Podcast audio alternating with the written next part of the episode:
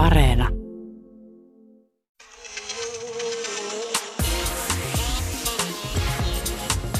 Ylepuhe keskiviikkoisin kello yksi ja Yle Areena. Tuija Pehkonen. Yle Puhe. Oikein lepposaa keskiviikkopäivä. Ja nyt ei, en voi sanoa, että oltaisiin tutussa paikassa. Ollaan nimittäin hyvin spesiaalissa paikassa keskiviikon kunniaksi täällä kesärannassa. Eli siis mulla on vieraanani keskustapuolueen puheenjohtaja, pääministeri Juha Sipilä. Tervetuloa mukaan ohjelmaan. Kiitos paljon. Ja ihan mahtava asia, että sain tulla tänne vierailulle. Hienon näköinen paikka. Tervetuloa. Eikö ole mukava katella tästä on. ympärille ja tästä pidetään tuo pääministeri haastattelu tunti itse asiassa tästä samasta eteisestä. Ja tuossa heti oven takana on, to, to, toi on kyllä suorastaan siis hellyttävän näköinen tämä joulukuusi. Siis ei taida olla pääministeri itsensä koristelema. Ei, kyllä mä sillä mukana olin, mutta sen teki, teki he, henkilökunnan lapset. 20 lasta innokkaasti koristeli sen. Vähän alaoksilla on painopiste, mutta, Aika mutta, paljon. mutta lopputulos on kyllä aivan mahtava ja, ja pysyvä määräys on, että siihen ei saa koskea. Koristeluun ei saa koskea. Siis. Joo, jo, tämä käsky meillekin tuli heti, kun saavuttiin paikalle. Ja nyt ilmeisesti tulet justiinsa ilmastoasioiden ääreltä. Joo, ilmastoseminaari ja, ja tuota erittäin, erittäin tärkeä sellainen. Suomessa on kyllä nyt minusta hyvä asenne lähtee ilmastonmuutoksen vastaiseen taisteluun oikein kunnolla ja Suomi pystyy tässä asiassa olemaan kokoaan suurempi toimija. Jotenkin huomas jopa siinä omassa kuplassa, jossa elelee, että sen jälkeen kun ilmastoraportti tuli kaikista mahdollisista median väylistä, niin, niin ihmiset on kyllä havahtunut. Ja tietysti joulun ja kulutusjuhlan alla, niin varsinkin tähän on jotenkin herätty tosi paljon. Joo, kyllä se on totta, että Suomessa on herätty, mutta valitettavasti tuolla USAssa, kun kävin pari viikkoa sitten, niin, niin kyllä siellä selvisi, että siellä ei poliittiset päättäjät ole heränneet tähän asiaan ja, ja ainakaan nykyhallinnosta ei kaveria kyllä tähän talkooseen saada. Mutta tuolla oli hyvä, hyvä tunnelma kyllä ää, säätötalolla. Käytiin, käytiin asiaa perusteellisesti läpi ja, ja, ja mietittiin myöskin niitä keinoja, mitä ää, jokainen meistä voi tehdä ilmastonmuutoksen torjumiseksi. Ja meillä on myöskin laskuri, että jokainen voi omat elämäntapansa syöttää tämmöisen kyselyn kautta tänne laskuriin ja sitten saadaan lopputulos. Keskimäärin suomalainen, suomalainen ihminen kuluttaa 10 tonnin edestä hiilidioksidia tai oma, omalla kulutuskäyttäytymisellä aiheuttaa tuommoisen hiilijalanjäljen ja se vaatii noin viiden hehtaarin metsän sitten kompensoimaan sen. Oho. Että se, se on suurin piirtein se yhden suomalaisen osuus tällä hetkellä. Mutta Juha Sipilä, mennään, mennään vähän sun työuraan, työmaailmaan. Sulla on pitkä tausta yritysmaailman puolelta. Ura alkoi diplomityön tekijänä kempeleläisessä Lauri Kuokkanen Oyssä. Siellä toimit siis suur, suursarjatuotteiden tuotekehityspäällikkönä. Olet ollut suurin piirtein 40 yrityksen johtotehtävissä, johtanut välillä siis 2000 työntekijäorganisaatiota, toisinaan kolme ihmisen tiimiä. Välillä olet saanut keskittyä ihmisten johta, johtamiseen ja sitten välillä ollut siellä niin kuin kädet savessa itsekin toimimassa – Onko siellä yritysmaailmassa mitään semmoisia asioita, joita kaipaat nyt politiikassa toimiessa? No kyllä itse asiassa tässä on aika paljon samaa, että asetetaan tavoitteet ja visio, jota kohti mennään ja sitten kun innostuneet ihmiset sitä tekevät, niin sitten tulee tuloksia. Että ei se sen, sen kummempaa tämän niin johtamisen näkökulmasta ole. Tietenkin poliittisessa päätöksenteossa on sitten nämä päätöksentekoketjut vähän pidempiä, niin pitää ollakin, että demokratia kunnolla toimii. Yrityksessä pystytään tekemään vähän nopeammin päätöksiä, mutta siellähän ne tehdään tietenkin paljon kapeampi alaisesti ja ne vaikuttaa paljon pienempään määrään ihmisiä. Sen takia tarvitaan pidemmät päätöksentekoketjut täällä, täällä politiikassa, mutta kyllä siinä paljon samaa on, että ihan samalla tavalla ihmisten pitää syttyä siitä, mitä tehdään ja sitten kun sytytään, niin sitten saadaan ihmeitä aikaan. Luuletko, että tietysti aina oma elämänsä ei voi ennustaa, mutta luuletko, että sinua nähdään vielä jossain vaiheessa sitten enemmän tuolla yritysmaailman puolella? En lähde ennustelemaan, että mä en, en katso taaksepäin, vaan, vaan tuota, nautin nyt siitä tekemisestä, mitä tällä hetkellä teen. Mutta täytyy sanoa, että, että kun silloin olin tuon joulukuusen koristelijan ikäinen, niin, niin insinööriksi silloin jo halusin ja, ja sitä sain toteuttaa 25 vuotta sitten erilaisissa tehtävissä. Mutta ei kyllä käynyt mielessä, että minusta tulisi joskus poliitikko. Sa- saati ministeri, niin. Juha, mä soitin justiinsa eläkkeelle jääneelle piispalle Samuel Salmelle, joka on siis sun hyvä ystävä ja jonka kanssa olette myöskin tehnyt töitä ylivelkaantuneiden auttamiseksi jo ennen, ennen kuin sä lähit itse mm. mukaan politiikkaan. Ja mä kyselin Samuelilta, että minkälainen työkaveri sä oikein olit? No kyllä mun täytyy sanoa, että, että kontakti Juhan, Juhan kanssa oli, oli hyvin, hyvin sellaista suoraa ja, ja vilpitöntä ja, ja hänellä oli aivan selkeä halu auttaa ylivelkaantuneita muun muassa juuri, juuri tämän tällaisen rahaston perustamisen kautta, jonka rahaston nimeksi tuli, tuli akkordirahasto. Ja tässä vaiheessa me teimme yhteistyötä ja halusimme luoda järjestelmän, jossa ylivelkaantuneet saisivat valoa elämäänsä ja, ja, ja jollakin tavalla uskoa tulevaisuuteen. Ja Juha Sipilä oli näissä asioissa hyvin määrätietoinen ja asiaan uskova ja hän luotti vahvasti siihen, että me voisimme tämän asian yhdessä hoitaa ja näin se sitten myöskin tapahtui. Näkyykö semmoinen poliittinen aktiivisuus ja halu vaikuttaa hänessä jo ennen tuota poliittista uraa? Oikeastaan mä sanoisin näin, että tietyssä mielessä ja oikein ymmärrettynä siis eh, Johan eh, poliittinen sitoutuminen ja suuntautuminen näin aktiivisesti, niin se oli jollakin tavalla, se oli latenttina ehkä olemassa. Mutta kyllä tällainen toiminta, jota hän edusti, niin kyllä se oli ihan vilvitöntä halua auttaa. Varmaan siihen liittyy myöskin hänen eettinen arvopohjansa elämässä. Se on minun tulkintani, että hän tietyllä tavalla otti tämän yhteiskunnallisenkin haasteen vastaan. Uskoisin, että vilpittömästi ajatellen, että hänellä on oman erityislahjakkuutensa avulla on mahdollisuus vaikuttaa suomalaiseen yhteiskuntaan ja monien asioiden suhteen tervehdyttävästi, niin kuin tapahtui muun muassa tämän Akorirahaston toiminnan kautta, joka tietysti on paljon pienempää toimintaa kuin valtakunnallinen toiminta, mutta ideana kuitenkin sama. Sen jälkeen, kun Sipilästä tuli poliitikko ja niin sanotusti koko kansan riistaa, niin myös hänen vakaumustaan ja hengellisiä asioita, niitä puitiin kovastikin julkisuudessa. Niin voisin kuvitella, että sä olet varmasti näistä asioista ja kokemuksista hänen kanssa päässyt myöskin puhumaan. No enemmän kuin puhuttu uskon asioista, on sitä eletty ehkä tällaista suhdetta todeksi, että me olemme, olemme olleet yhteisillä matkoilla – ja sillä tavalla olemme ikään kuin ammentaneet jostakin sellaisesta samasta elämän asenteesta sitä, sitä yhteistä linjaa ja, ja yhteistä elämää tässä suhteessa. Ja voin sen kertoa myöskin, että silloin kun tulin piispavirkaan 2000-luvun alussa, niin Juha Sipilä oli minun ensimmäisellä matkallani Lappiin ja vein minut sinne itse asiassa lentokoneella, kun aikaa oli vähän ja ja, ja matka oli pitkä. Hän osallistui siellä muun muassa tällaisen hartaushetkeen Sevettijärven koululla, jossa oli tällainen maailmanlaajuinen samaan aikaan pidettävä rukoushetki World Trade Centerin uhrien muistamiseksi. Ja tällaisia hengellisiä kokemuksia me on ollut yhdessä ja kuvaisin sitä sillä tavalla, että enemmän kuin ollaan puhuttu, niin ollaan niin kuin sitä, sitä yhteyttä. Ja olenhan minä toki toki sitten tehnyt havainnon siitä, että hän on mukana myöskin hengellisessä liikkeessä tällaisessa kesäjuhlissa ja siellä on ollut mukana ihmisten keskuudessa ja, ja se, se on ollut hyvin vahva, selkeä ja lämmin viesti myös suomalaiselle ihmiselle siitä, että, että on tärkeää olla myös, myös hengellisesti valveutunut. Yle puhe.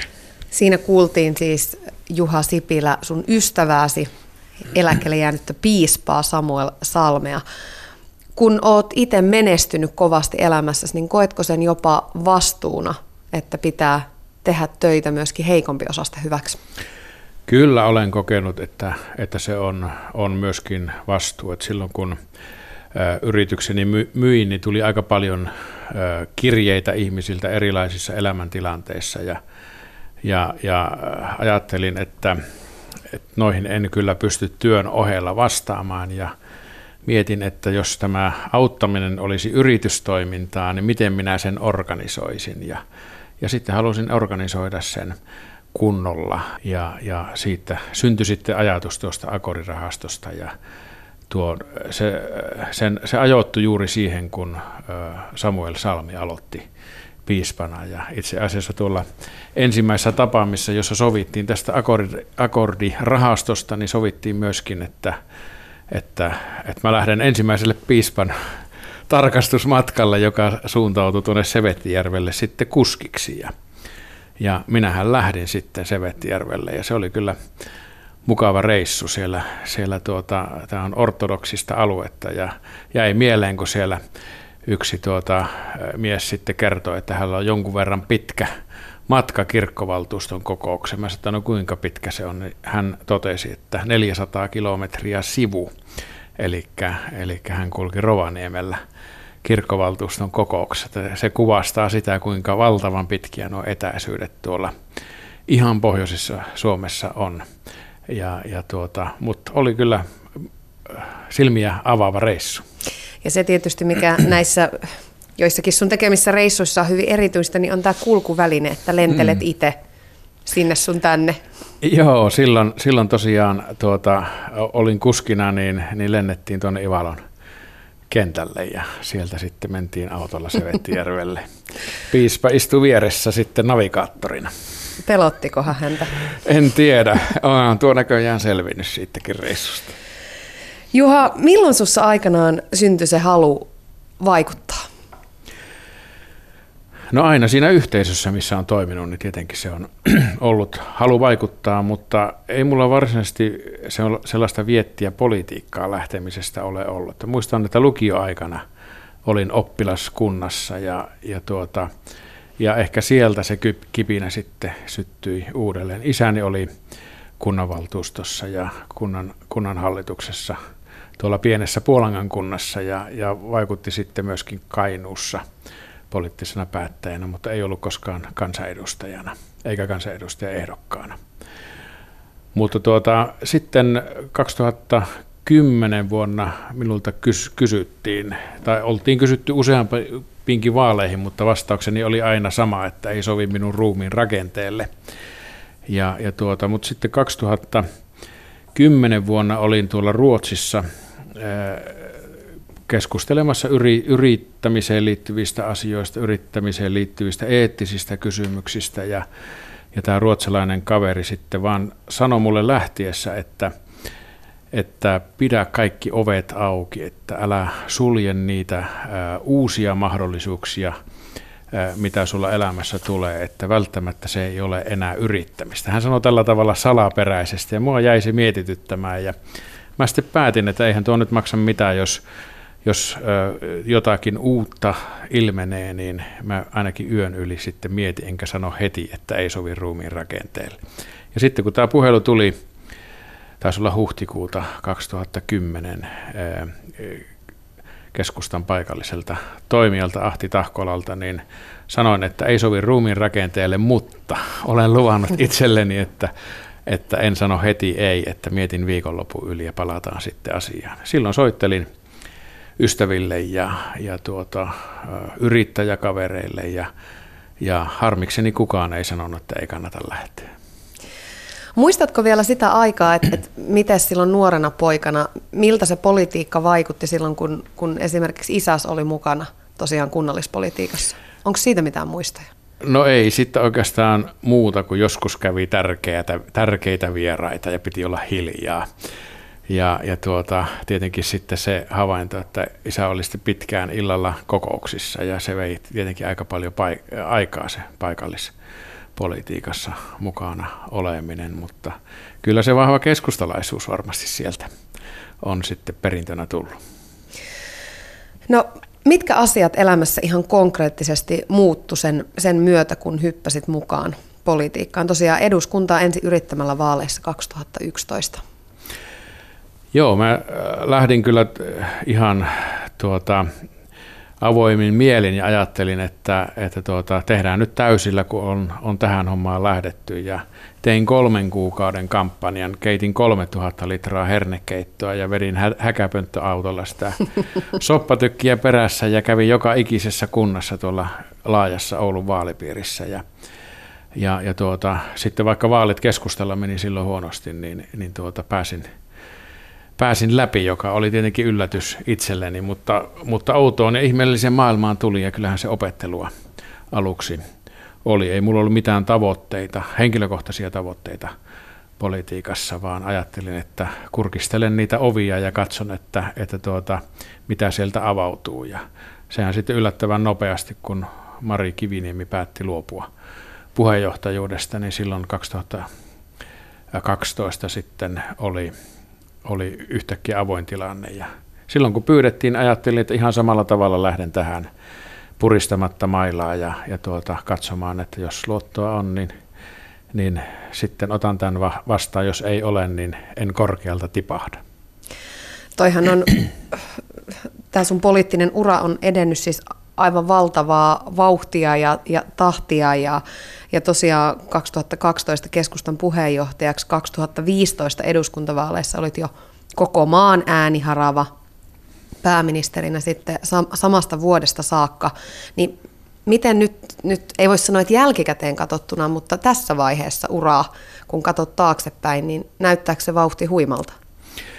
No en mä sillä tavalla ole ajatellut koskaan, että, että tuota, olen muutaman kerran kieltäytynyt, kun olen katsonut, että en ole vielä valmis tehtävään. Esimerkiksi tuota tuotekehityspäällikön tehtävää silloin nuorena diplomityöntekijänä en ensin ottanut vastaan, vaan sanoin, että tuota, haluan vielä oppia lisää ennen kuin otin, otin tehtävän vastaan. Ja, Vaikka ja, olit toki kolmekymppisenä jo toimitusjohtajan pestissä. Kyllä, se, se pitää paikkansa, mutta tuota, olen kuitenkin aina sillä tavalla itsekriittisesti arvioinut, että että olenko, olenko valmis siihen. Toki tuolloin 2012, kun puheenjohtajaksi pyydettiin, niin sitä piti kyllä huolella, huolella miettiä, mutta, mutta tuota, päätin lähteä ja, ja en ole katunut, katunut myöskään sitä päätöstä.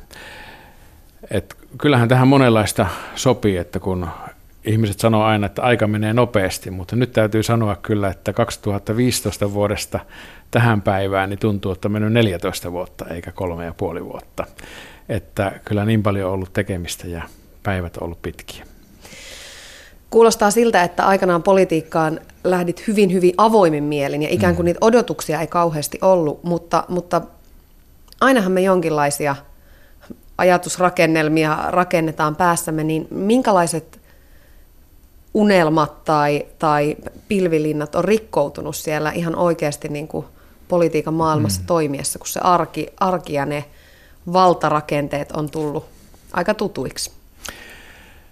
Niin, mä lähdin kyllä sillä asenteella, että ei ole, ei ole mitään pilvilinnoja tai suuria odotuksia tästä tehtävästä tai, tai varsinkaan henkilökohtaisia tavoitteita, vaan lähdin avoimesti katsomaan ja oppimaan ja, ja, ja siltä tieltä nyt sitten tähän tehtävään on edennyt. Mutta on toki yllätyksiäkin tullut, että ehkä tämä tehtävän avoimuus on tuo sellaisia ulottuvuuksia, jotka, jotka on, on yllättänyt. Ei toki olisi pitänyt yllättää, mutta ehkä, ehkä on yllättänyt. Ja sitten kun itse on hyvin tämmöinen käytännönläheinen, että, että jokainen, jokainen niin kuin ongelma on haaste, että, että joka pitää ratkaista. Ehkä se on semmoista insinöörin Kyllä se lähe, sitä on. lähestymistapa, että jos joku on rikki, niin se pitää vain korjata ja siihen pitää etsiä, etsiä korjaustapaa. Niin, niin kun tässä politiikassa kuitenkin aika paljon ää, ajatellaan myöskin sitä, että miltä se näyttää. Niin mä oon valtava huono siinä, että miltä se näyttää. Mulla on ihan sama, jos polkupyörästä on kumipuhki, niin miltä se korjaaminen näyttää, kunhan se tulee kuntoon se, se tuota, ää, polkupyörä. Ja, ja tuota, siinä on ollut kyllä opeteltavaa, että kyllä poliittisessa päätöksenteossa on hirveän tärkeää myöskin se, että ihmiset pysyy mukana ja ymmärtää, miksi tehdään ja, ja mitä nyt tehdään. Ja, ja, ja siinä ehkä tämä, tämä tausta ei ole ollut paras mahdollinen. Siinä ongelmanratkaisussa kyllä, mutta siinä, että, että pidetään ihmiset mukana, miksi tätä tehdään ja miltä tämä homma oikein ulospäin näyttää. Tuntuuko se joskus sirkukselta?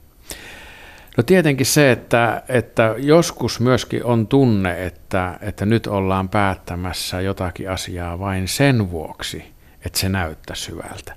Niin se on semmoinen, joka on ollut vierasta poliittisessa päätöksenteossa, että, että kuitenkin meidän tässä tehtävässä pitäisi aina ajatella pit, pitkällä tähtäimellä yli seuraavien vaalien ja hyväksyä myöskin se, että joskus joudutaan tekemään sellaisia päätöksiä, jotka ehkä ymmärretään vasta – vasta pidemmällä tähtäimellä. Ja oikeastaan kun sulla on nyt ollut kevää, eikö syksyn teemana rohkeus, niin, niin mietin sitä, mitä se tässä politiikassa on, niin, niin kyllä se rohkeus pitäisi olla sitä, että ei, ei pelätä niitä seuraavia vaaleja, vaan tehdään ne päätökset, mitä, mitä tarvitaan. Puhuttiinpa sitten ikääntymisen haasteeseen vastaamisesta tai sitten ilmastonmuutoksesta, millä millä aloitettiin. Kyllähän näissä kaikissa asioissa joudutaan tekemään myöskin semmoisia päätöksiä, jotka lyhyellä tähtäimellä saattaa ihmisistä tuntua vaikeilta ja, vai, ja vaikeuttaakin sitä arkipäivän elämää. Saatko itseäsi ikinä kiinni niistä tilanteista, että huomaat ikään kuin meneväs mukaan siihen – poliitikkouteen ja siihen poliitikkojen maailmaan. Mm. Sähän oot aikana luvannut, että polvitaipeeseen saa potkasta, mm. jos, jos susta tulee perinteinen poliitikko.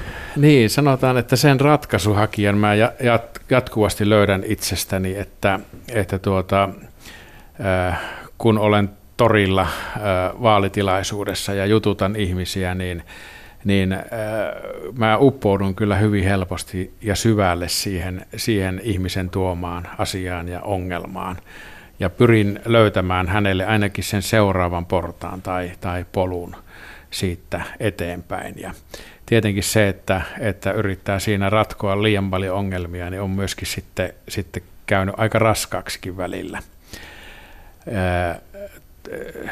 niihin ehkä pitäisi suhtautua vähän eri tavalla, mutta ei osaa.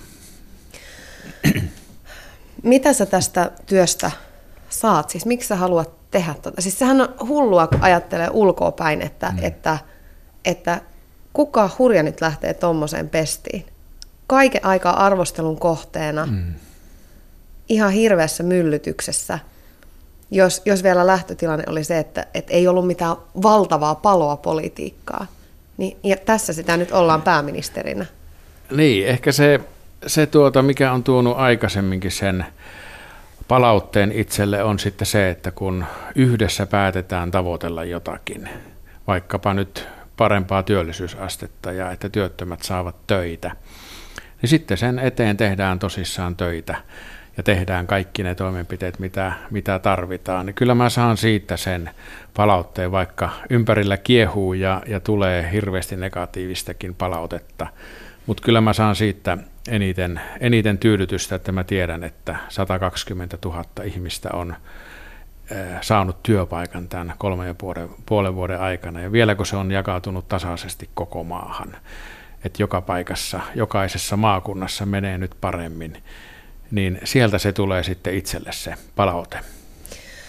No toi politiikan maailma se on semmoinen, että, että useimmiten varsinkin naispoliitikoilta ja nuorilta naispoliitikoilta niin penätään aina feministisiä lausuntoja ja kysellään naiseuteen liittyviä asioita, mutta, mutta mitenkäs näin niin kuin miehen näkökulmasta, niin miten sukupuoli vaikuttaa politiikan tekemiseen vai, vai vaikuttaako se sun näkökulmasta mitenkään?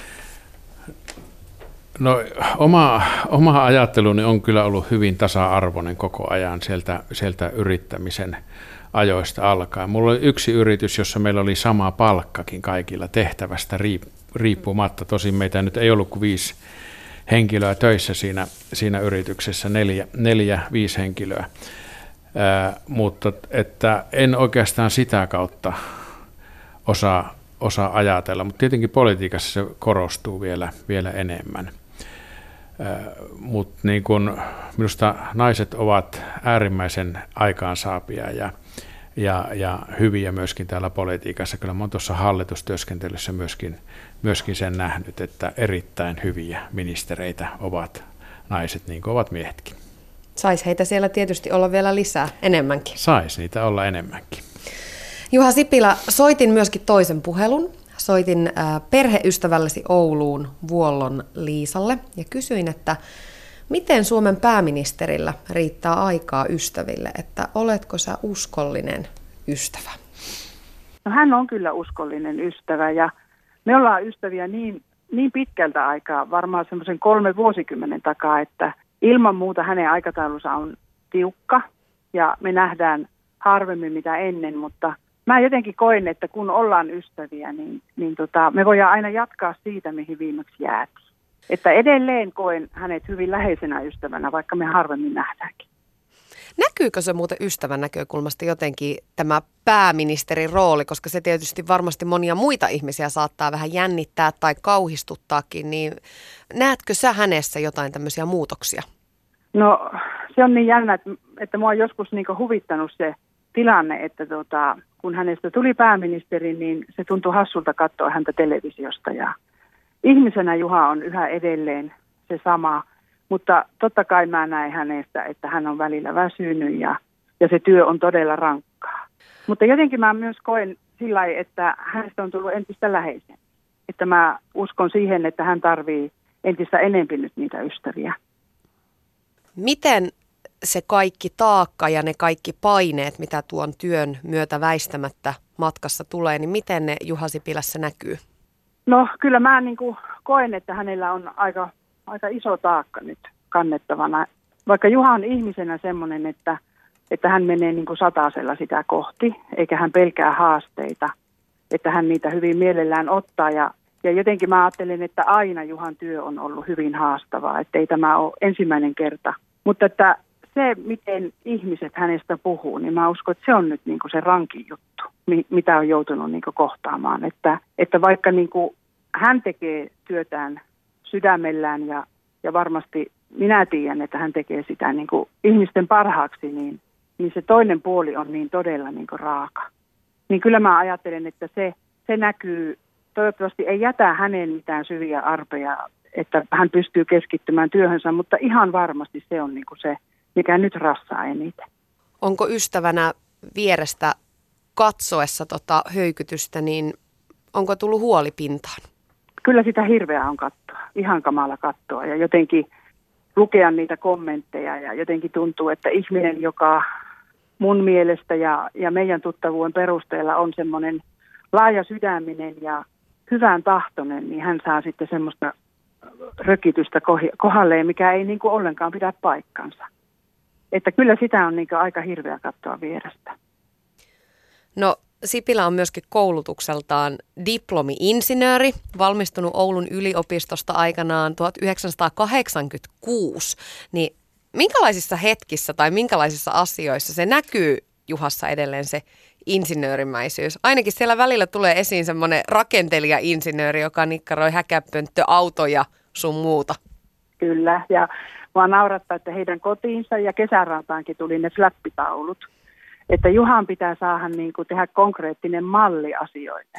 Ja silloin kun Juhasta tuli kansanedustaja ja hän lähti eduskuntaan, niin me ystävien kanssa tehtiin se, hänelle sellainen taulu sinne hänen työhuoneeseensa, missä on meidän kuvat. Ja me sanottiin, että aina kun sä selität jotakin asiaa, niin katso tuota meidän kuvaa.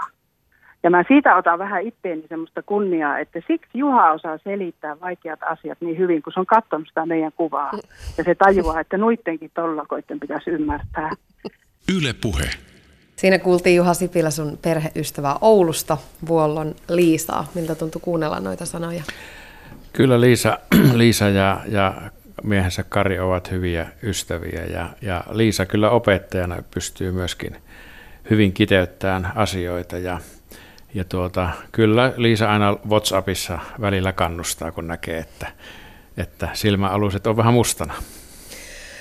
Tämä työhän tähän määrittää sinua ihmisenä tosi pitkälle, että, että Suomessa on varmaan aika vaikea kohdata enää uusia ihmisiä ihan Juhana vaan, että se on mm. jokaiselle meistähän oot pääministeri Juha Sipilä, niin onko se, miten vaikeaa se on tai onko se jopa aivan mahdotonta ikään kuin luoda enää semmoisia uusia läheisiä suhteita? No, meillä on paljon, paljon ystäviä, erityisesti tuolla Oulun alueella, ja kyllä siellä ihan samalla tavalla ystävien kesken pidetään hauskaa ja keskustellaan ja, ja ka- kaikki ne arjen asiat on ihan samalla tavalla esillä kuin tähän saakka. Rakennustalkoisi ehtii vähemmän kuin aikaisemmin ehti kavereille. No Liisan sanoista kuulu siinä aika kova huoli myöskin sun jaksamisesta ja, ja kaikesta siitä hö- höykytyksestä, jota tämä työ on tuonut mukanaan. Niin milloin sun mielestä mennään sen, sen ikään kuin sen rajan yli ja liian, liian pitkälle? Esimerkiksi sun uskonnollista vakaumusta ja aika moneen otteeseen esimerkiksi sun omaisuutta on ruodittu milloin missäkin lehdessä. Ja sitten tämähän on niin kuin kaksipiippunen mm. juttu, että kun on pääministerinä, niin jonkin verran ne asiat kuuluu Suomen kansalle, mutta, mutta mm. minkä verran pääministerin talous- tai uskontoasiat kuuluu mm. Suomen kansalle? No kyllähän se pitää olla läpinäkyvää ja ei mulla mitään sitä siinä missään asioissa peiteltävää ole, että kaikki, kaikki on avointa, mutta tietenkin se jonkun verran harmittaa, että aika paljon on väärää tietoa ja väärää mielikuvaa liikkeellä, mutta kyllä mä niistäkin harmittelun on jo pari vuotta sitten lopettanut, että en mä enää, enää hirveästi mieti, mutta... Pystytkö sä siihen? Kyllä mä pystyn, että kyllä mä oon jättänyt niin kuin ne, ne miettimiset sikseen ja, ja tuota, eilen illalla sain Liisalta irtokarkkipussin ja, ja tuota, semmoinen muistaminen aina lämmittää. No, oot sanonut itse, että, ne hetket on, on median kanssa toimiessa vaikeita, kun ikään kuin ei tunnista sitä, sitä omaa kuvaa, joka sieltä, sieltä mediasta tulee läpi. Niin minkälaiset, millaiset hetket on ollut niitä hetkiä? No on niitä ollut useampiakin, mutta, mutta tuota, sanotaanko uudelleen, että ne on, ne on sillä tavalla, olen jättänyt ne taakse, että, ja jätän, jätän myöskin omaan arvoonsa ne, että siellä on mielikuvia, joita on mahdoton muuttaa, enkä aio käyttää niihin aikaani, vaan, vaan siihen, että saadaan nyt sitten hallituksessa ja eduskunnassa aikaiseksi ja, ja sitä kautta se vaikutus suomalaisten elämään on kuitenkin suurempi kuin ruveta murehtimaan tästä omasta julkisuuskuvasta. Tämähän on siinäkin mielessä hyvin erityislaatuinen työ, että tässä kun on No, mä oon päässyt tämän ohjelman tiimoilta haastattelemaan aika monta suomalaista alansa eturivin hahmoa, ja moni siellä sanoo, että, että he on lopettaneet sen miettimisen, että, että mm. mitä muut ihmiset oikein musta ajattelee. Niin tässä työssä ei ihan sitä voi kokonaan lopettaa, kun kuitenkin mm.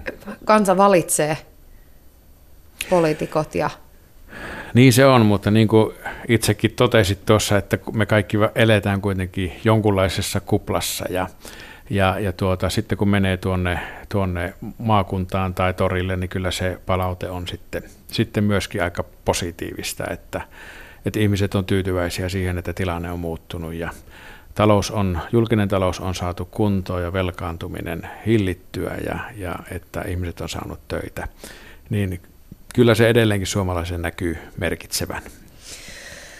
Juha Sipilä, sun nettisivuilla sanotaan, että yhteisten asioiden hoitamisen ja perheen lisäksi elämääni ei nyt juuri harrastuksia mahdu. Että kuntoilulle nyt yrität vähän löytää aikaa, mutta jotenkin tämä kuulosti musta vähän huolestuttavalta. Et, et, tokikin tärkeitä asioita, kun tekee työkseen, niin sitten mm. jää vähän aikaa muulle. Mutta eikö ensisijaisesti kuitenkin, niin eikö se olisi tärkeää myöskin pitää itsestä huolta? Jääkö sille ollenkaan aikaa? No tietenkin sille jonkun verran jää aikaa, mutta kyllä ne aika pitkiä nämä päivät on, että, että kun seitsemän, kahdeksan maissa lähtee liikkeelle, niin monesti 11 illalla on kotona ja, ja tänäkin vuonna on vielä kuudessa maassa vierailu sitten EU-puheenjohtajuus Oho. merkeissä ja, ja tuota, aika paljon tuota reissaamistakin on. Tosi mä kyllä nautin joka ikisestä tapaamisesta, kun, kun kollegoita maailmalla saa saa tavata. Että kyllä niistä myöskin paljon, paljon saa. Mutta kyllä mä sinne autotalliin ehdin aina, aina silloin, kun tuota vaan pikkusenkin aikaa on. Et joskus varttitunninkin tuota väliin, niin käy vähän viemässä kanottia eteenpäin tai, tai milloin mitäkin siellä sitten työn alla on. Että se, se auttaa kyllä ja on aina auttanut irrottautumaan sitten siitä, siitä työn arjesta. Siinä joutuu sitten keskittyä pelkästään siihen ja se on ihan erilaista, kun tekee käsillä jotakin. Mitenkä sitä voi, voi tasapainotella tuommoisessa roolissa, kun, kun päätät työksesi noin isoista asioista ja tulee varmasti niitä pitkiä päiviä mm. melkein joka päivä. Ja sitten toisaalta toisella puolella vaakakuppia on läheiset ihmiset ja aika heidän mm. kanssaan ja oma terveys ja hyvinvointi ja ehkä jopa pieni hetki vapaa-aikaa tai rakasta mm. harrastusta. Mm. Miten niitä voi niinku No se täytyy, niin tietenkin nyt tämä vie tämä työ huomattavasti enemmän kuin aikaisemmat työt aikaa, mutta silloin kun on, on perheen kanssa, niin, niin täytyy kiinnittää siihen erityistä huomiota, että on täysillä sitten läsnä ja, ja mukana niissä tilanteissa. Ja kyllähän sitä sitten nauttii lasten ja lasten lasten tapaamisesta, kun, kun tuota harvemmin näkee, niin sitten niistä ehkä, ehkä saa enemmän, enemmän irti. Ja tietenkin vaimo on täällä, niin kyllähän me nyt joka päivä nähdään ja vaihdetaan kuulumisia. Ja, ja sitten kun pääsee sinne, sinne autotalliin, niin siellä tosiaan pääsee arjesta irti. Tosin sinne puhelin kyllä on sielläkin mukana, että muistan esimerkiksi Stefan Lövenin kanssa käytiin keskustelu maahanmuuttokriisin keskus, keskellä. Ja, ja tuota, mulla taitaa olla vieläkin, autotallissakin on se flappitaulu, niin siellä pistin ylös tuota, Ruotsin sen hetkisiä lukuja, kun tuota, 2015 lopussa käytiin, käytiin tilannetta Suomessa ja Ruotsissa läpi. Näistä on muuten tullut erityisesti pohjoismaisista kollegoista, mutta myöskin eurooppalaisista kollegoista. Kyllä me tietynlaista vertaistukea annamme toisillemme, että tuota, Ruotsissa on nyt vaikea tilanne ja, ja, ja tuota, hallituksen muodostaminen on vaikeaa, että kyllä siellä olen paitsi puoluekollegaan, niin myöskin pääministerikollegaan ollut monta kertaa yhteydessä ja tsempannut heitä ratkaisun löytämiseksi siellä, siellä Ruotsissa ja, ja tuota, sillä tavalla kyllä ymmärrämme toistemme tilanteita. Samalla lailla kuin Ranskan, Ranskan tilanne on nyt hyvin, hyvinkin haastava, että tuota, ollaan, ollaan vaihdettu aina silloin tällä joku sana ja, ja toisiamme tsemppaamme, että, että kyllä tässä on tämmöinenkin ulottuvuus tässä Eurooppa-yhteistyössä. Mahtava. Lähteekö sieltä niin kuin WhatsApp-viestit aina sitten? No lähtee, että kyllä tuota Ranskan pääministeri, eh, Ranskan presidentti kun istui jalkapallo MM-kisoissa, niin kyllä tuota lähti viesti, onnittelut heti, heti tuota maailmanmestaruudesta ja kyllä sieltä heti vastaus tuli, että, että tuota, kyllä sillä tavalla eletään kuitenkin toisten arjessakin mukana. Joo, ja tämä tekee jotenkin niin kuin tästä koko hommasta, joka välillä tuntuu meistä kansalaisista niin kovin etäiseltä, niin mm. niin tämä tekee siihen sitten myös sen inhimillisen loven. Että... Niin, Ruots, tuo Viron pääministeri sai, sai eh, lapsen ihan ihan vasta ja, ja tuota, yhdessä Eurooppa-neuvoston kokouksessa heillä oli sitten vaimon kanssa kova WhatsApp-keskustelu siinä, että miksi sä oot koko ajan siinä puhelimessa. Hän sanoi, että vaimon kanssa tässä haetaan nimeä, Laps, laps, lapsen ristiäiset on huomenna ja nimi vielä päättämättä. Mutta siihen keskusteluun ei parannut se, sekaan. ne on liian isoja asioita. Kyllä. No mutta äh, teillä on tosiaan Minna-Maarian kanssa, teillä on iso perhe, niin miten nyt kun joulu lähestyy, niin mitenkä Sipilöillä vietetään nyt sitten joulua? No itse asiassa jou, joulu, tai pikkujoulua vietettiin tuossa lauantaina, oltiin, oltiin tuolla Oulun alueella ja lasten lasten kanssa tehtiin pipareita ja, ja joulupullia ja, ja tuota, sitten pidettiin pikkujoulua, koska nyt poikkeuksellisesti emme ole Oulussa joulua, vaan – vaan tuota, todennäköisesti ollaan sitten Suomesta ulkona vähän otetaan etäisyyttä tähän ensimmäinen kerta koko, koko aikana. Se on jännittävää, joo. Onko siellä sellaisia vahvoja jouluperinteitä, mitkä toistuu vuodesta toiseen? Ta- tai onko joulu esimerkiksi teille kovin hengellinen juhla? No kyllä me ollaan aattona äh, tai sitten jouluaamuna käyty, käyty joulukirkossa. Se, kyllä se on kuulunut ohjelmaan ja, ja tuota, Turun joulurauhan julistus on aina yhdessä katsottu ja sitä ennen käyty saunassa ja kyllä se aika perinteinen, perinteinen ohjelma on ollut ja aamu alkaa sitten riisipuurolla ja varmaan aika lailla monessa suomalaisessa kodissa on, on samantyyppinen tuo jouluaaton ohjelma. Mutta kyllä se, kyllä se tärkeä juhla on perheelle. Mitenkäs sä taituroit äh, tämän joulun ostohysterian ja kulutushysterian ja sitten näiden jo alussa esiin nostettujen ikään kuin ekologisten arvojen mm. välillä. Tämähän, tämähän on oikeasti niin kuin pienen ihmisen elämässä aika iso kysymys, mm. kun olisi ihana ostaa lahjoja läheisille ja, ja tuoda hyvää mieltä mm. ehkä jonkin tavaran muodossa ja samaan aikaan jyskyttää kauhean huoli siitä, että että ajaako tässä niin kuin maapalloa loppuun samalla mm. joulunkin kautta? No vaimon kanssa on kyllä nyt sovittu, että, että kaksi pientä pakettia annamme toisillemme ja se saa riittää. Ja toinen niistä minun antamista tulee olemaan käsin tehty. Mm-hmm. Ekologista kiertotaloutta. Ihan kaikkea ei voi paljastaa, mutta siinä, siinä sopivan salaperäinen. Mm. Juha Sipilä, tänä syksynä tässä ohjelmassa on puhuttu paljon rohkeudesta. Sä olit aikanas kolmekymppinen, kun tosiaan lähdit jo toimitusjohtajan hommi yritysmaailmassa toimiessa, toimiessa, niin muistatko sä enää niitä fiiliksiä, joita silloin päässä meni? Oliko se pelkkää innostusta ja, ja mm. sitä niin kuin uuden kokemisen riemua vai oliko siinä kauhua tai jopa pelkoa seassa siitä isosta pestistä? No silloin kun yrittäjäksi lähdin, niin, niin kyllä siinä piti käydä perheessä aikamoinen keskustelu, että onko tämä semmoinen askel, mikä nyt halutaan ottaa, että oli kuitenkin eh, mukava työpaikka, haastava työpaikka ja turvattu toimeentulo siitä ja, ja vaimolla oli vielä kotona konkurssikokemus ja, ja tuota, se, se paino myöskin siinä, että, että minkälaiseen epävarmuuteen sitten yrittäjyyden myötä hypätään. Ja, ja silloin, silloin teimme sellaisen päätöksen, että joo, lähdetään yrit, yrittämisen tielle. Vaimo on siinä, siinä kaikin tavoin tukenut, mutta samaan aikaan teimme päätöksen, että, että oma koti ei ole sitten eh, vakuutena yrityksen lainoille. Ja sanotaan, että aika hyvin siitä on matkan varrella pystytty pitämään kiinni. Ja tämä on ollut myöskin minun viesti näille startup-yrittäjille ja kaikille, että, että miettikää etukäteen sitä riskitasoa, mitä otetaan. Että helposti siinä yrittämisessä sitten, varsinkin kun tulee se huonompi aika, jota tulee kaikille yrityksille, olen niitä monta itsekin kokenut, niin silloin, silloin yleensä aina suomalainen venyy sitten vähän niin kuin äärimmilleen ja, ja sitten voi olla, että menee rajojen yli, jos ei niitä rajoja ole etukäteen miettinyt.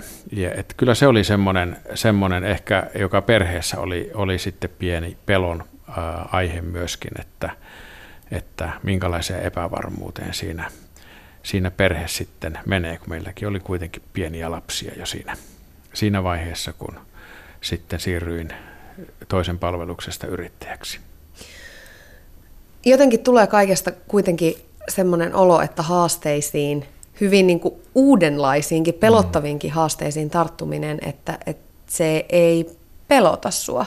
Koska monestihan mm. Epävarmuus tai, tai epäonnistumisen pelko ehkä ennemminkin, niin se saattaa ohjata meidän valintoja tosi pitkällekin, ettei edes uskalla lähteä mm. siihen uuteen yrittämään. Joo, kyllä se aina on, aina on äh, tuota, kiinnostanut kaikkein eniten, jos on ollut mitä sotkusempi tilanne ja, ja, ja kun on varma ollut siihen, että tuohon, tuohon kun pääsee niin kun selvittämään, niin se kädenjälki myöskin, myöskin näkyy, että, että useissa yrityksen tilanteessakin on, on lähdetty aika huonosta tilanteesta ja, ja sitten kun on saatu järjestys asioille, niin sitten se on yllättäen lähtenytkin siitä sitten eteenpäin. Ja sama oli kyllä Suomen tilanne 2015 vuonna, että me oltiin menty kymmenen vuotta melkein jo alaspäin ja, ja, tuota, ja työllisyystilanne oli niin heikko, että emme mitenkään olisi pystynyt tähän ikääntymisen haasteisiin vastaamaan, jos ei tätä käännettä olisi tehty. Ja sen takia tämä, tämä on ollut erittäin mielenkiintoinen hallituskausi ja, ja olen tähän tuota, todella mielenkiinnolla lähdin tähän mukaan, vaikka tiesin, että tämä ei tule olemaan helppoa, eikä, eikä totisesti ole ollut. Siinä en ole pettynyt. Miten nyt sitten, jos katsotaan aikaa eteenpäin, miltä siellä näyttää? No siellä näyttää myöskin erittäin haasteelliselta. Se on, se on hyvin toisenlainen tilanne, jossa, jossa olen paljon useammin ollut aikaisemmassa elämässä. Eli nyt meillä on se kehittämisen aika, kun meillä kivijalka on kunnossa, Suomen talous on kunnossa – nyt meidän pitää tehdä kahta asiaa yhtä aikaa. Toisaalta varmistaa se, että tämä hyvä työllisyyskehitys nyt jatkuu ja sitä kautta tulee myöskin julkiseen talouteen lisää varaa, liikkumatilaa ja sitä liikkumatilaa käytetään sitten tutkimukseen, kehitykseen, koulutukseen, että varmistetaan se polku, mutta toisaalta pystytään myöskin sitten perusturvaa parantamaan suomalaisilla ihmisillä, joissa, jota ei nyt ole tässä tilanteessa pystytty suuremmassa mitassa tekemään. Mutta siihen, siihen myöskin pystytään seuraavalla kaudella tekemään. Sosiaaliturvan uudistus, perusturva uudistus on ensi kauden suurimpia uudistuksia ja, ja kyllä siellä riittää kyllä haastavaa tehtävää. Sitten meillä on valtavan hyvät niin kuin mahdollisuudet Suomessa esimerkiksi nyt tarttua tähän ilmastonmuutoskysymykseen ja olla siinä kansainvälisenä toimijana paljon suurempi tekijä kuin, kuin mitä, mitä Suomen koko edellyttäisi. Meillä on EU-puheenjohtajuuskausi, meillä on erittäin mielenkiintoinen hallituskausi ja eduskuntakausi tulossa, että, että todella mielenkiintoista olisi jatkaa tässä hommassa myöskin ensi kaudella. Minkälaista rohkeutta suomalaisilta päättäjiltä tulevaisuudessa tarvitaan? Kyllä nyt tarvitaan ää, paljon rohkeutta, että pystytään tekemään tässä ja nyt sellaiset päätökset, että, että pystytään kestävästi elämään Suomessa ja koko maapallolla myöskin 50 vuoden päästä että nyt se aikaikkuna, se päätöksentekoikkuna on tällä hetkellä auki. Kohta on liian myöhäistä tehdä, tehdä päätöksiä, jotka vaikuttaa esimerkiksi tähän, tähän ilmastoon. Ja, ja meillä on aika, aika lailla selvillä se, että mitä nyt pitäisi tehdä. Pitää vaan uskaltaa ja ennen kaikkea saada muut mukaan nyt tähän päätöksentekoon. Ja, ja tuolla kun nyt vielä tämän kuun aikanakin kierrän niin kyllä tämä asia tulee ensimmäisenä aina listalla, että, mitä te olette täällä tehneet. Tsekissä ja Slovakiassa esimerkiksi käyn Maltalla, Kyproksella, mitä täällä tehdään ja, ja tuota, miten sitoutuneita he ovat yhteisiin päätöksiin ja, ja ovatko he sitoutuneita siihen, että pitäisi tehdä vielä enemmän. No Juha Sipilä, rohkeutta, sitä on tosi monenlaista ja sussa selvästi näkyy myöskin monenlaista rohkeutta. Lentäminen on sieltä ihan mm. toisesta ääripäistä, lennät omaa pienkonetta, mutta rohkeutta on tosiaan tehdä päätöksiä, seisoa niiden omien vaikeidenkin päätösten takana. Mitä rohkeus tarkoittaa sulle ja ootko sä omasta mielestäsi rohkea? No, rohkeus tarkoittaa sitä, että, että mennään määrätietoisesti kohti päätöksiä, mutta lentämisessä se ehkä konkretisoituu, jos on tyhmän rohkea, niin, niin silloin, silloin menee, menee pieleen ja, ja, ja varmasti tulee jonakin päivänä se tilanne, että, että tuota, sitten tulee onnettomuus, jos, jos siinä ei toimi suunnitelmallisesti. Eli se rohkeus mitataan mun mielestä siinä, että asetetaan ne tavoitteet riittävän korkealle. Mutta sitten siinä toteuttamisessa pitää olla sitten suunnitelmallinen ja määrätietoinen ja edetä askel kerrallaan. Pitää tehdä sitä lentosuunnitelmaa ja jos matkan varrella sitten esimerkiksi keli muuttuu semmoiseksi, että tällä polttoaineella ei enää päästä, päästä äh, määräpäähän, niin sitten pitää pystyä tekemään muutos ja mennä mennä varakentälle tai, tai tehdä sitten jotakin, jotakin muuta matkan varrella, mutta pitää olla koko ajan se tavoite mielessä ja sitten valmis muuttamaan niitä toimenpiteitä matkan varrella. Että, että ehkä, ehkä tässä roh, rohkeutta pitää olla, kun asetetaan tavoitteet, ja ne pitää olla riittävän korkealla, ja, ja sitten pitää olla viisautta siinä toimenpiteiden määrittelyssä. Jos mietitään poliitikon työtä, niin, niin onko se rohkeus siinä politiikassa, onko se enemmän yhteydessä omista mielipiteistä kiinni pitämiseen vai, vai voiko se olla esimerkiksi rohkeutta vaihtaa sitä mielipidettä ja ottaa mm. ehkä se hirveä likapyykki takin käännöstä? Joo, se takin kääntäminen on semmoinen, joka, joka äh, minua tässä politiikassa on ihmetyttänyt, että ilman muuta pitää kääntää takkia tai tai eh, vaihtaa keinoa, jos, jos sinne tavoitteeseen ei päästä sillä alkuperäisellä keinolla. Se on tyhmyyttä, jos ei, ei tuota, pystytä myöntämään, että joskus ollaan väärässä. Totisesti itsekin olen ollut monta kertaa väärässä ja, ja, ja silloin pitää pystyä ainakin niitä keinoja sitten, sitten vaihtamaan matka, matkan varrella. Ja, ja tulee myöskin uutta tietoa. Neljä vuotta aika pitkä aika nykyisessä tiedon ja teknologian kehittymisessä, että pitää myöskin pystyä koko ajan omaksumaan uutta, mitä, mitä maailmalta ja, ja Suome, Suomen, Suomessa tulee. Entäpä politiikka ja tunteet, tunteiden näyttäminen? Nehän ei niin kuin varsinaisesti, niitä ei niin kuin katsota kauhean lähelle toisiinsa liittyväksi, mm. mutta tota, kyllä siellä, ky, kyllä säkin aina välillä siellä mm. saatat ki, kiivastua mm. tai siellä saattaa tulla niin kuin tunteet esiin. Vaatiiko se rohkeutta? Kyllä, se vaatii rohkeuttakin ja kyllä politiikassa pitää pystyä myöskin näyttämään, niin kuin, niin kuin kaikessa elämässä pitää pystyä näyttämään tunteita. Silloin kun harmittaa, niin näyttää se ja silloin kun tuntuu hyvältä, niin näyttää myöskin se. Ja en mä tiedä, vaatiiko se mitään erityistä rohkeutta, mutta, mutta kyllä minusta se, se kuuluu elämään, että, että tuota, tunteita myöskin näytetään. Mutta sitten jos se menee överiksi, pitää myöskin pyytää anteeksi.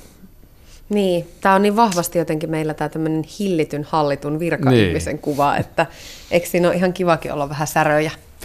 On siinä kiva olla säröjäkin, mutta kyllä aina pitää kuitenkin pystyä kaikkien ihmisten kanssa toimimaan ja, ja, ja äh, hakemaan kompromissia. Ja, ja se, se on ollut kyllä mieluisa osa tätä politiikan tekemistä, että haetaan kompromisseja ja sitten mennään yhdessä päätetyn mukaisesti eteenpäin. Kuinka paljon tässä työssä on tullut vastaan sellaisia tilanteita, joita jos nyt et pelkää, niin ainakin oot jännittänyt? On varmaan ollut, ollut jännittäviä tilanteitakin. Tuo oli tuossa lasten itsenäisyyspäivän juhlassa, niin näin kun näitä pieniä kymmenenvuotiaita, kun heitä oli yli 500 siellä, niin, niin jotakin jännitti ihan hirveästi. Ja mä sitten kuiskasin korvaa, että jännittääkö sua? Ja ne sanoi, että jännittää ihan hirveästi. Mä vaan sanoin, että niin muakin, että ei se haittaa. Että tuota, totta kai se jännittää, ja jännittää puhu, puhuminenkin joskus, vaikka rutiinia tietenkin on tullut, mutta mä koen, että se pieni jännitys on aina hyväksi myöskin se, se osoittaa, että, että silloin suhtaudutaan siihen edessä olevaan tehtävään ja tilanteeseen myöskin nöyrästi, kun se vähän jännittää. Miten paljon muuten huomaat muissa ihmisissä sitä, että, että he jännittää sun kohtaamista? Tästähän oli, oli hauskasti aiemmin jo, jo puhetta Liisan kanssa, että hänestä tuntui hassulta katsoa, että siellä mm. se vanha ystävä Juha on nyt telkkarissa ja pääministerinä ja, ja et, et, läheisillehän se voi olla ikään kuin jopa nimenomaan vähän, vähän hassu tilanne, mutta ventovieraille ihmisille niin, niin se voi olla vuoden mm. tai elämän yksi kohokohdista, että pääsee tapaamaan Juha mm. Sipilän tai... No kyllä olen itse yrittänyt aina, aina, että ne kohtaamiset olisi luonnollisia ja, ja aitoja, että, että se jännitys häviäisi mahdollisimman pian siitä tilanteesta, että päästään keskustelemaan ihminen ihmiselle. Juha Sipilä, löytyykö susta hullun rohkeutta tai uhkarohkeutta? No varmaan sopivassa määrin löytyy siinä, että joskus tulee ehkä nuo tavoitteet asetettua vähän liian korkeallekin. Mutta, mutta kyllä mä olen siinä erittäin tarkka, että, että sitten väärissä asioissa ei ole uhkarohkeutta tai, tai hullun rohkeutta, vaan, vaan tuota, joskus pitää antaa periksi. Tuo lentäminen on kyllä hyvä kasvatusta myöskin siihen, että joskus pitää vaan antaa periksi, että tänään ei voi lentää määränpäähän, vai täytyy, täytyy valita sitten varareitti, koska on liian vaarallista mennä määränpäähän, jos siellä on liian kova sumu tai liian kova tuuli.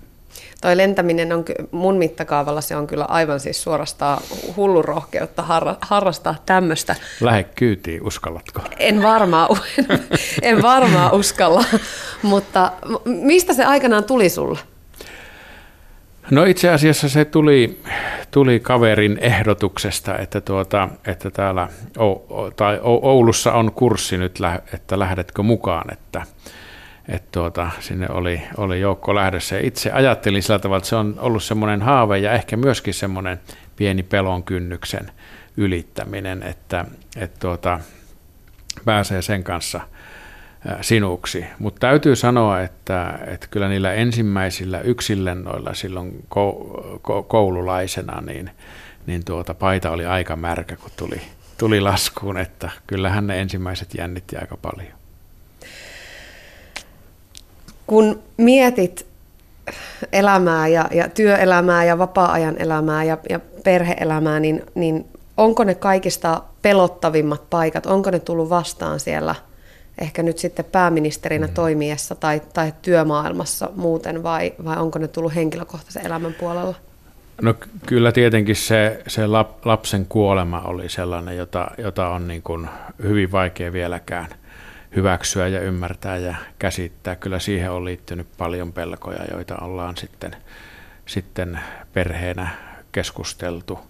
Että kyllä se, se, on, se on ehdottomasti se karmi, karmivin hetki elämässä, kun, kun tuota, minut herätettiin sitten, sitten siihen, että Tuomo on menehtynyt.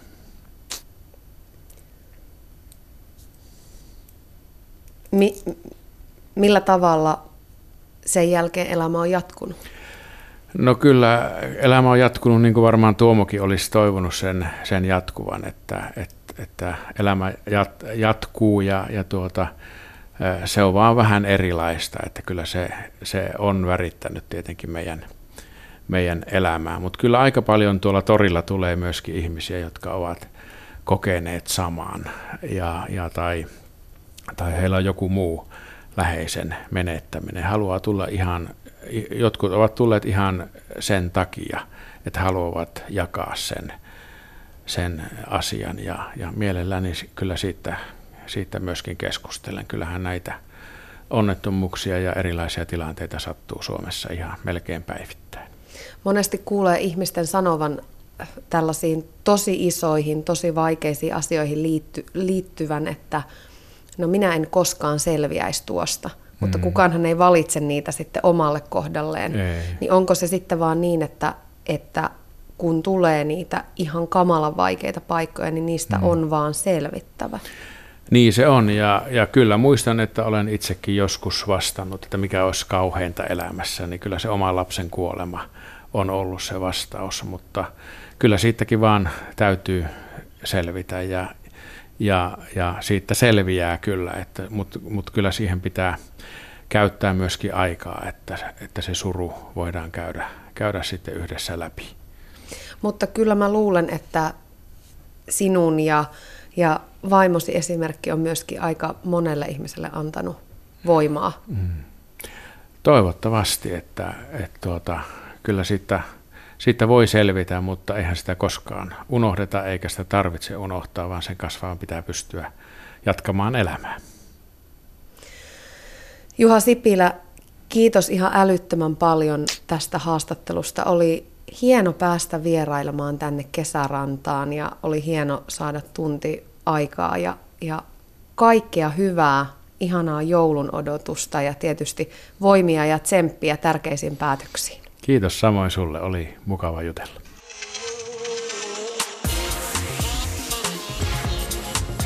Ylepuhe keskiviikkoisin kello yksi ja Yle Areena. Tuija Pehkonen. Ylepuhe.